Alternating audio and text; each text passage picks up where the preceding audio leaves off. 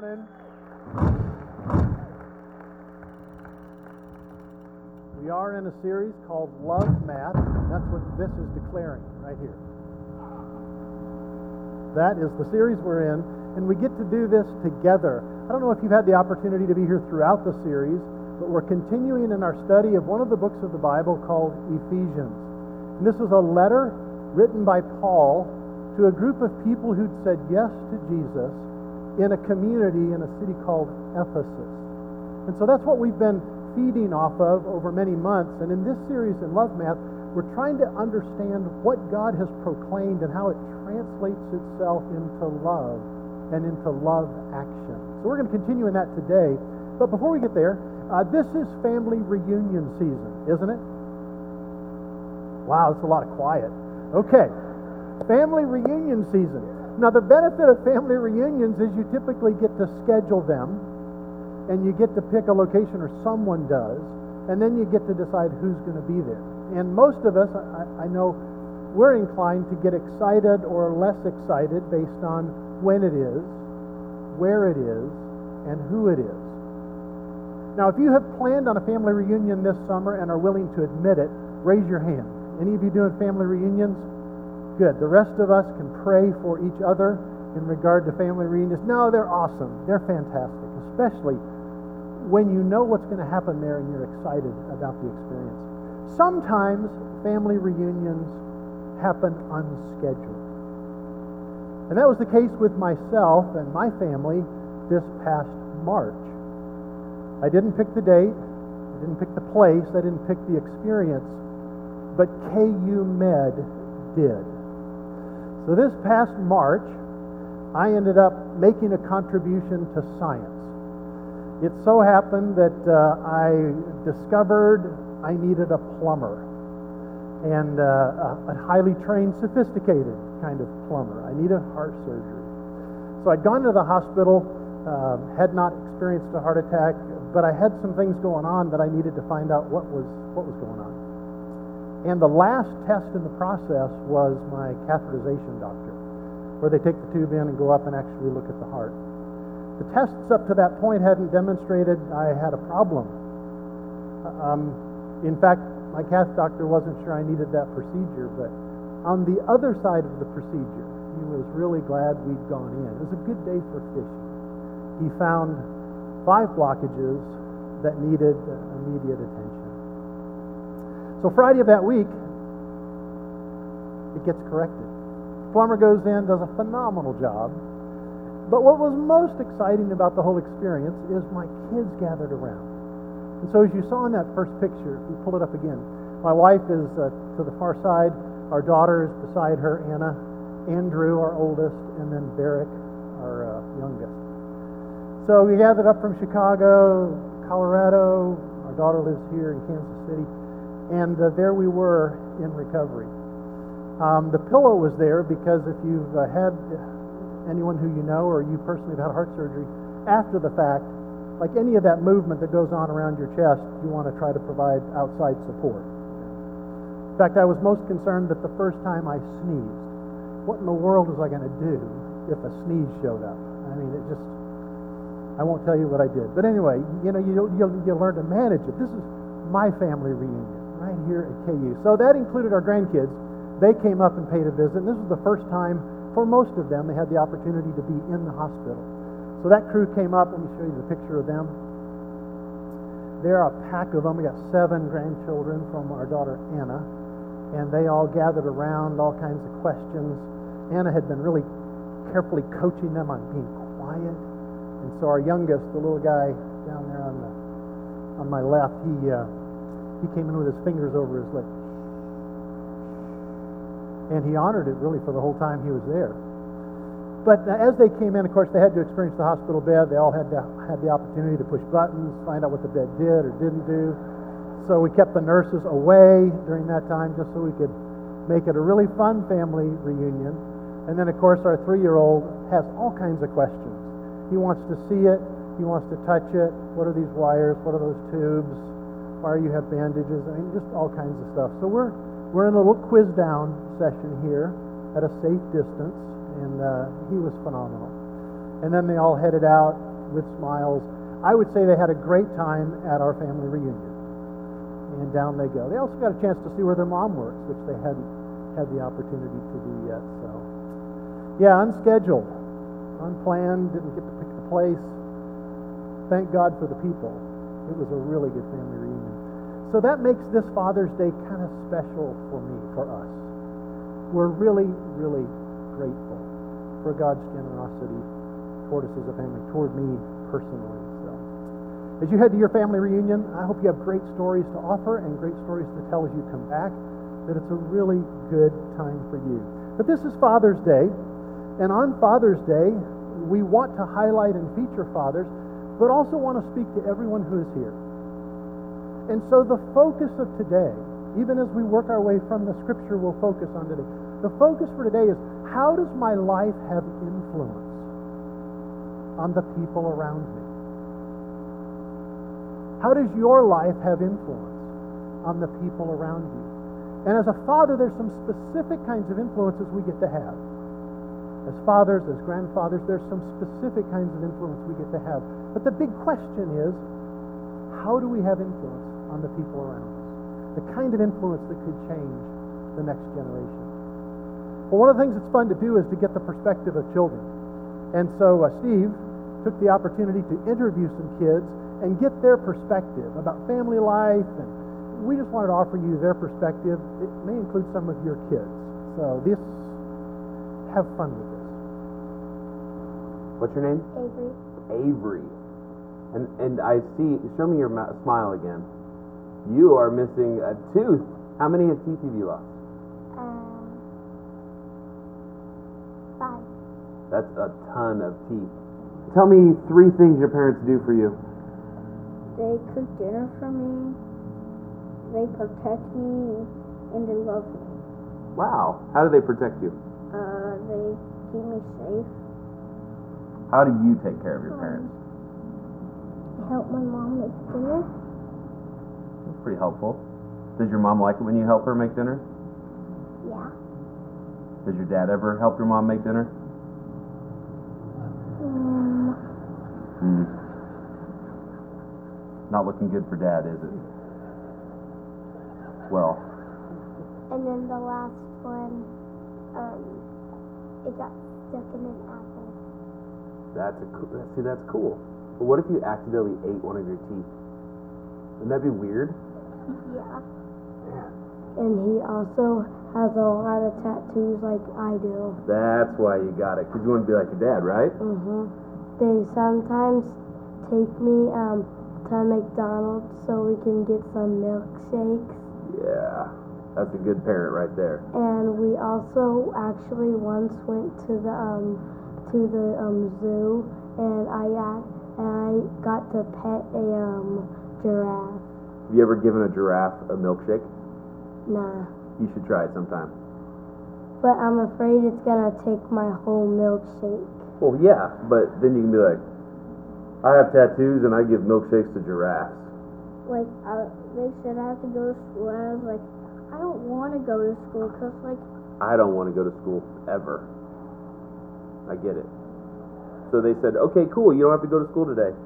No, Here's some ice cream, stay home, no, play video games. no. They didn't say that? Mm-mm. What did they say? They said go to school, and then like they just said, and then I once I got to school, I felt I felt like I was having fun at school. Oh, so they were right. Yeah. Boo.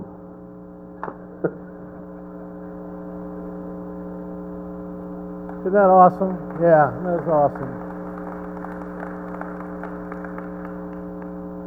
So maybe as time permits today, you or someone else could do an interview with the kids in your circle of influence, and uh, they'll be candid. You know, they'll offer you what's really going on. They'll give you an opportunity to hear their heart, and it is usually a lot of fun. You know, I remember looking back as uh, as I was anticipating getting married, I was really excited about it. Judy's phenomenal, um, but the prospect of being married and figuring out how to be married was exciting. I had a sense of confidence about that. It was completely naive. I mean, please, it was completely naive. But I was really excited about that. I felt like we'd worked on the things we needed to work on. We had some rails to run on. We, we were ready to go for this. But the prospect of having children, not so exciting to me. I, I didn't feel ready. I didn't feel like I had the rails to run on. I didn't feel like I had what gave me confidence about having kids. I don't know if that's similar to your experience or not. The reality is that once you get married and once you have kids, you're forced in one sense to figure stuff out. It's just like on you. You've got to do it. And what I think Paul is ex- expressing to us today by the power of the Spirit is that as fathers, we can do it. We get to do it. You can do it. You get to do it. No matter where you are in the father journey, you may not be one, but everyone here has had one, may still have one. So you have history and you have story. You have dreams and desires. Somewhere in that spectrum, you have had a father experience that has to translate itself right down to where you and I live. As fathers, what the scriptures declare over and over again is we can do this. We get to do this. So the focus for today is that we're hands on dads, and the role we play shapes the next generation. As fathers, fathering the way God fathers us, we get to shape the next generation. However, we father, we shape the next generation. My father was a hands on dad. He was raised in a rustic, simple cabin up in the foothills of the Allegheny Mountains in New York. His father did lumber work and ran a mill, but their life was real basic, real simple, almost survival level. My grandfather came to believe in Jesus late in his adult life, and it changed his life. I didn't learn this until his death, and we're at the funeral of my grandfather, and my uncle offers an observation at the mealtime after the funeral. During the funeral, different stories were told. He told some stories, His sister told some stories. Now, they're 11 and 12 years older than my dad. My dad tells some stories, and some of us as grandchildren told stories. They were really different stories. But my uncle's observation at our meal following the funeral was I think we buried two different men today. And that really caught me off guard. I, I didn't quite know what to make of it initially. It's like, well, what do you mean? He began to tell stories of his experience with my grandfather all the way up to the time where he uh, joined the Special Forces in World War II and put himself in dire harm's way in that context. Survived it to tell stories, but uh, he had one experience of father, my grandfather. My dad had another experience. And the difference was my grandfather had come to believe in Jesus. He was a different man. That impacted my father, who came to believe in Jesus as a teenager, late in high school. He said yes to Jesus and it changed his life. He then had impact on me and our family. And I came to Jesus at the age of seven. So it's this generational impact. Doesn't always go this way, but it does in fact go this way more often than not. Where you are as a dad, where you are as a father, has a life shaping influence on the next generation. What we do and how we do it does impact the future. Paul recognizes this. And so as we turn to Ephesians chapter 6, Paul puts in focus this issue of fathering, and here's the instruction he gives Fathers, do not exasperate your children. Instead, bring them up in the training and the instruction of the Lord. Now, if exasperate's not a word you've used recently, let's just take a moment and, and look at what it means. To exasperate means to compel someone to action that they can't fulfill. It's this angry demand. Usually it has a lot of emotion in it. There's pressure. It can be harsh. But what's being demanded is unrealistic expectation, especially for a child. Doesn't match who they are. Doesn't match what they can do. And as a result, it exasperates them. Causes them to withdraw.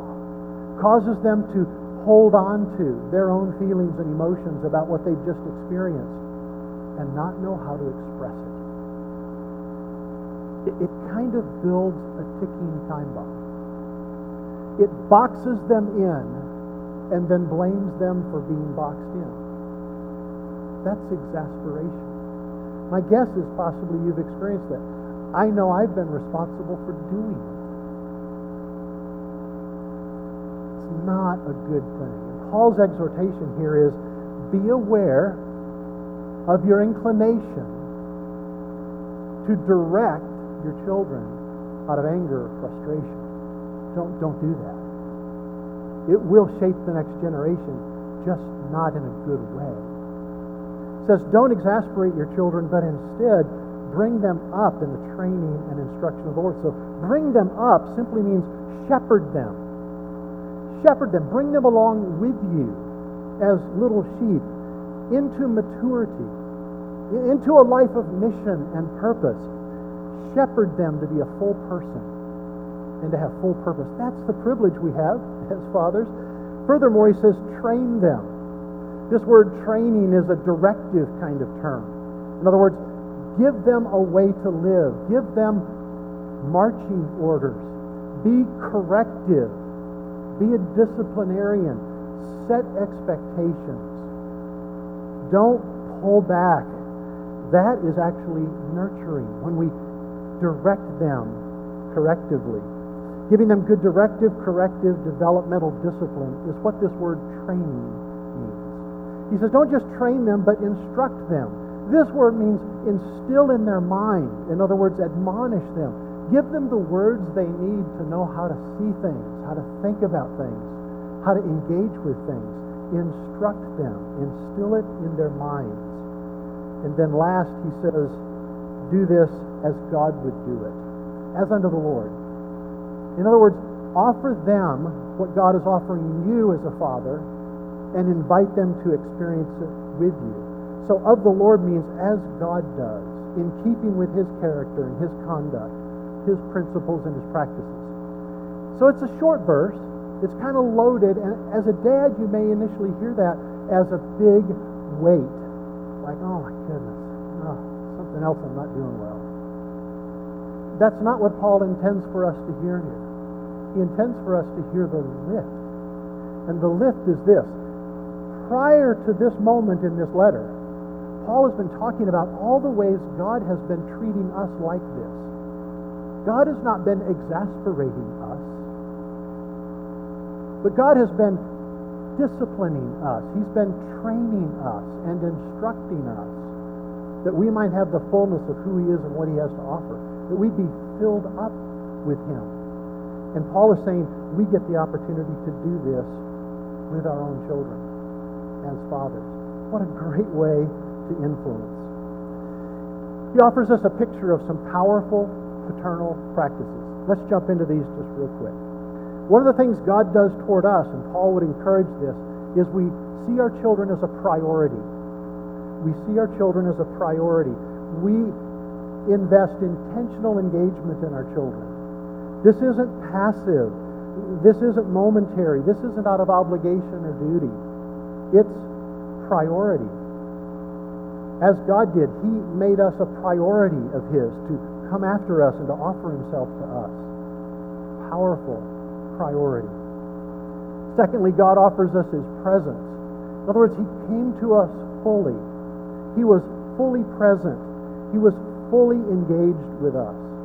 And that's what Paul's challenging us to do here as fathers be fully present and fully engaged with our kids, not distracted, not pulled aside with other interests. We have those. We have our digital devices today that are so easy to go to as a distraction. But we have our workload. We have our own concerns and issues. All of these things can be distractions to us. The challenge of living out what's instructed to us here in Ephesians 6 4 is that we be present. We be fully on in our engagement.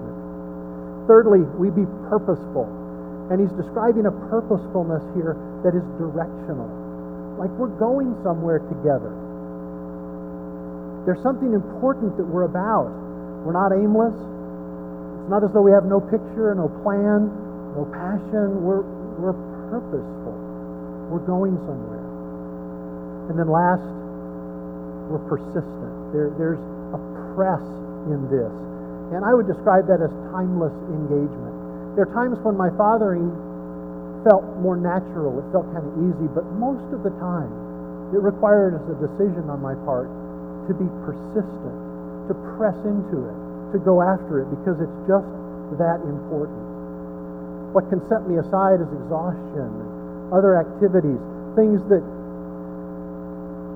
take my energy, and therefore my energy and focus isn't available to my children.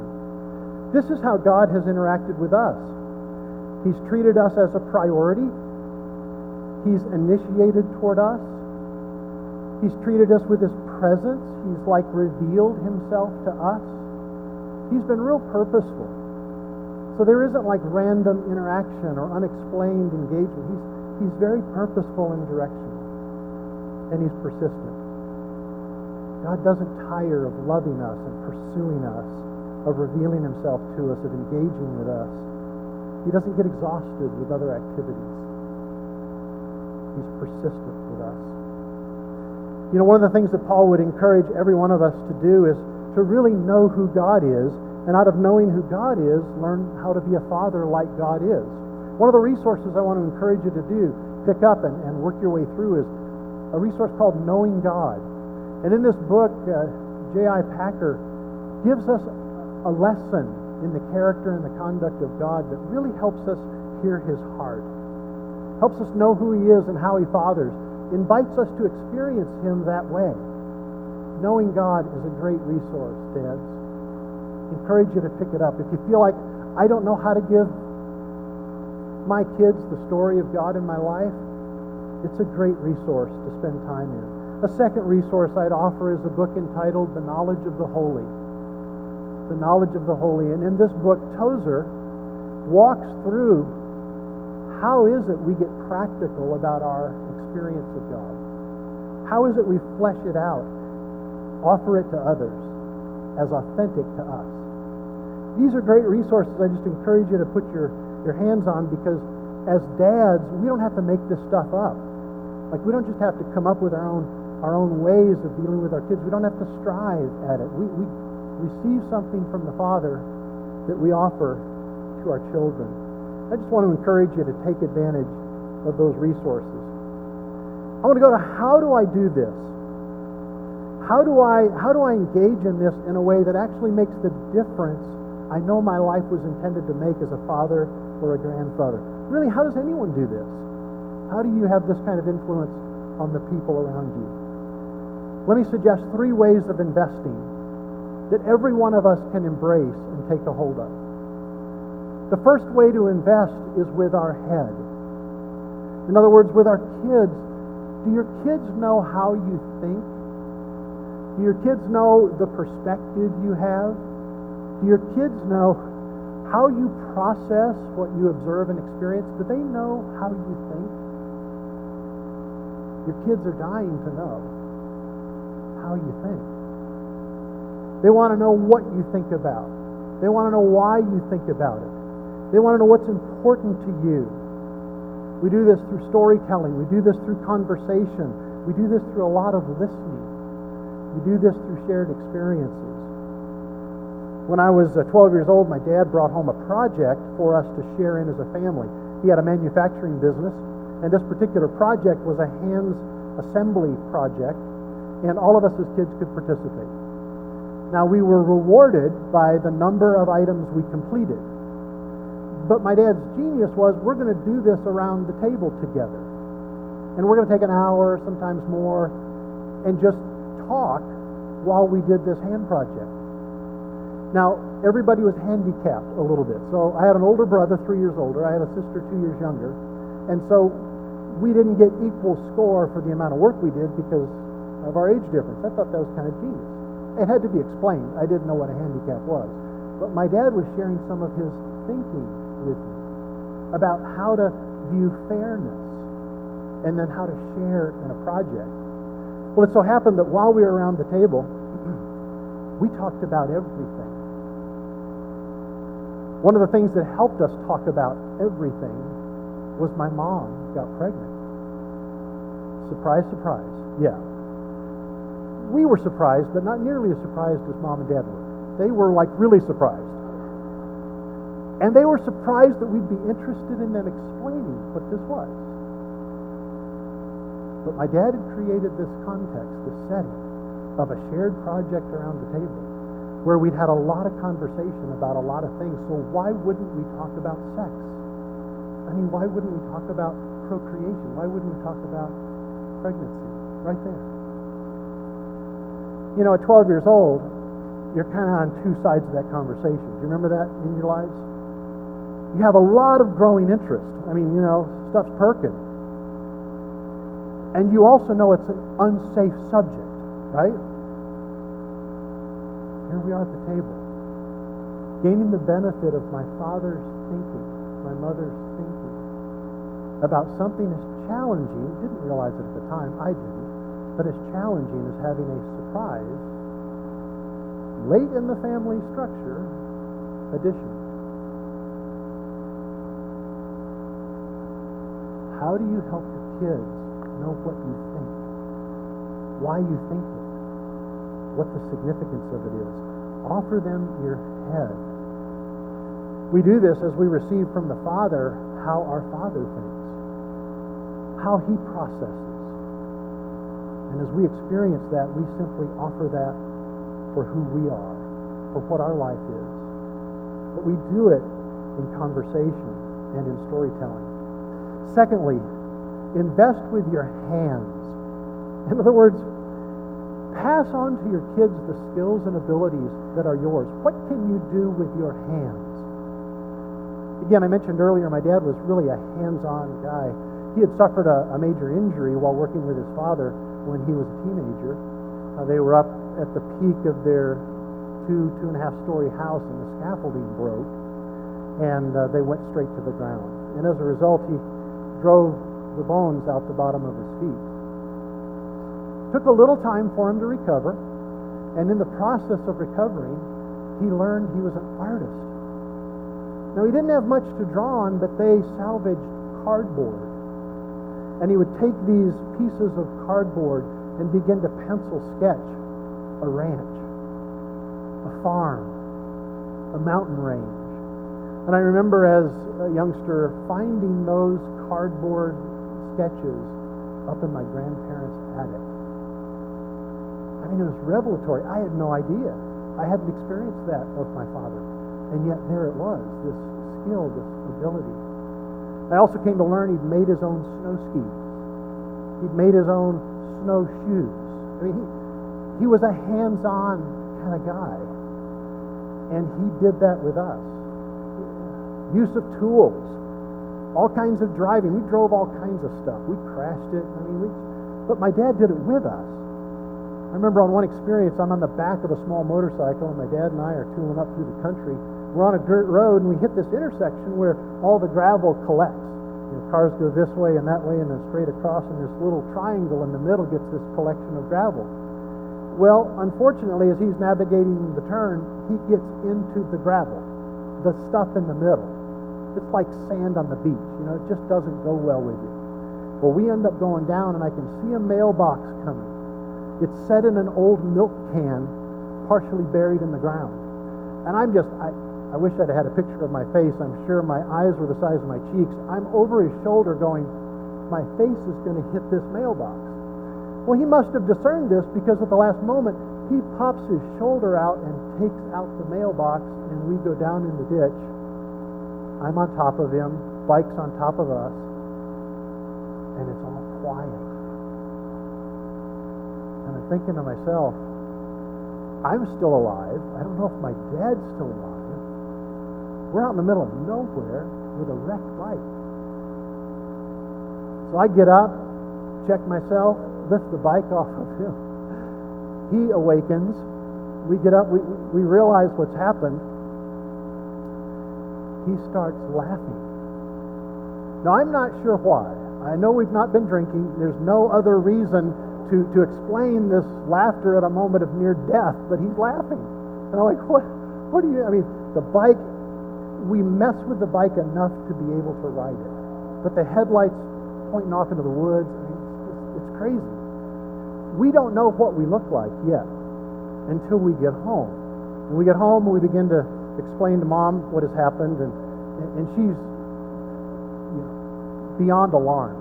She just, we're cut up and scraped up. But what my dad taught me was that you live life in a hands on way, not safe, not stupid, but in a hands on way. And when you do, you do subject yourself to some risk, some injury, some uncertainty. But by so doing, you learn so much about yourself. And you learn so much about others. You know, as a guy, it's really uncomfortable to not know how to do stuff, isn't it, as a guy? I've worked with guys in the past who were never taught to change a spare tire. Well, that's just, that's really uncomfortable. Most guys don't walk into the coffee shop and say, hey, anybody available to teach me how to change a spare tire today? I'd really like, we just don't do that. We just hide it, we hold it. Because we, we have a hard time acknowledging what we don't know how to do. The call you and I have been given to make a directive, corrective, disciplined investment in our children. To instruct them with words that instill in their mind what is right and what is wrong. It requires the investment of our heads so our kids know how we think, how we perceive, how we process, and the investment of our hands for our skills and our abilities. Your kids know how to chop wood. Do they know how to use tools? Do they know how to drive stuff? I learned so much mowing lawns. Very instructive, hands-on activity. I Mentioned earlier that my father was an entrepreneur and started a factory, a manufacturing business. He thought it'd be helpful to instruct me in how to clean factory bathrooms. Now, this is a rubber products factory. If you've ever been around rubber products, they're not clean. They're black, dirty, sticky. And of course, that ends up all over the bathrooms.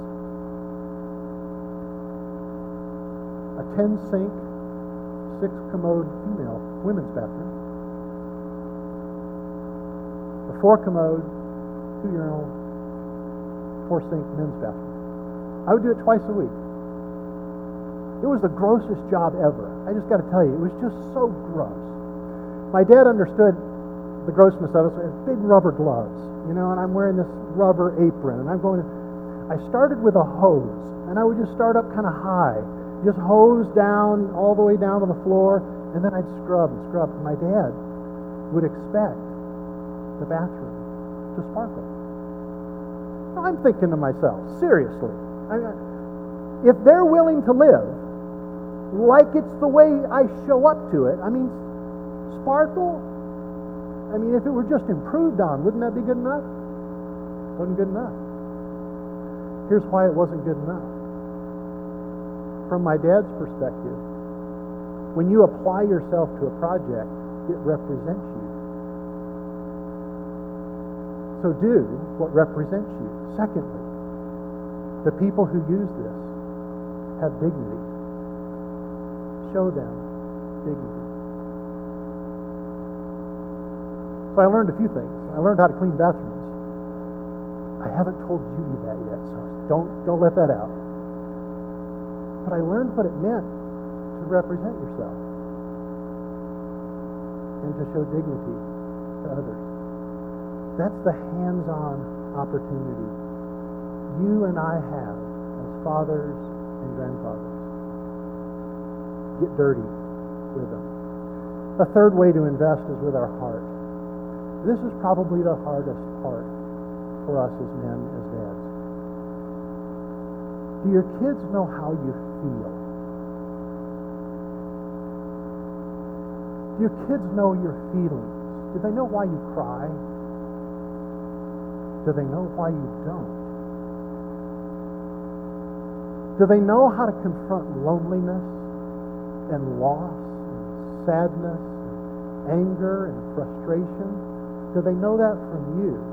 They know that from you, by the way, because we model these things long before we explain them, right? We, we live it. And our kids pick it up so fast. Our little three year old Hank, oh, dude, I mean, he's a, he's a master observer. And he picks it up. Can't put words to it yet, but he can put actions to it. He knows how you're feeling. And the question we have to ask is do we know how God our Father feels toward us? He has feelings. Knowing God will help you access that. The knowledge of God will help you access the feelings of God. What makes you cry? What makes you angry?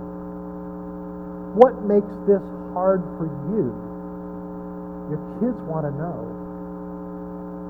How do you feel? A couple other resources I want to offer you as dads. One is a book entitled Voice of the Heart. And in Voice of the Heart, Chip Dodd drills down into eight primary feelings. He offers them as a dad to dad, he offers them as a man to man, he offers them to every one of us as people. These are human feelings. It's a great resource. I just encourage you take advantage of that. A last resource I want to recommend is Brennan Manning's book, Abba's Child. In Abba's Child, Brennan Manning works from a place of great, profound brokenness to a place of exquisite intimacy with the Father. And God the Father changes his life. And he offers us the story of that life change, and he invites us to experience the same thing. A couple other things I want to offer around investing your heart. What do your kids know about forgiveness from you? Your experience of forgiveness, your ability to forgive. What are the challenges of forgiveness? Do they know that? That's such an important heart piece. And then, secondly, what do they know about freedom? How to live free and full. Do they have that from you as the Father who's investing to shape the next generation? We sang the song earlier, New Wine. God wants to do a new thing in every one of us, wherever you find yourself on this continuum. Your experiences with your Father, or the lack thereof, however painful or difficult or good and blessed, you as a father and your contribution to this next generation, as a grandfather, wherever you may find yourself on that spectrum. Paul's challenge to you and to me by the Spirit is invest your, your head, invest your hands, invest your heart. That's the ball we've been given. The ball is in your court and my court. We get to play ball with our kids. You can do it. You get to do it. The Father is doing it with us. As we finish today, Lord, we just ask that by your grace, you would meet us where we are in our needs today around this picture of Father. For some, the mere mention of the word is painful. Brings a lot of baggage with it that's undesirable. For others, the term challenges to be a father that shapes the next generation. For others, it's a desire, it's a dream, it's an impact we want to have. Wherever we may be on that spectrum, may we be the people who say, Dear Lord God, Heavenly Father, Father me. Be my Father. And as you father me, as I receive that and I respond to that, help me offer my experience to those my life has influence on so that they may experience you, Father. They'd experience how you think, what you do, how you feel, they'd be changed by you. Thank you for your generosity toward us, that we could even receive of you the kind of father love and the kind of father actions that you take toward us. Help us be the kinds of fathers that bring life change to the next generation. We pray in Jesus' name.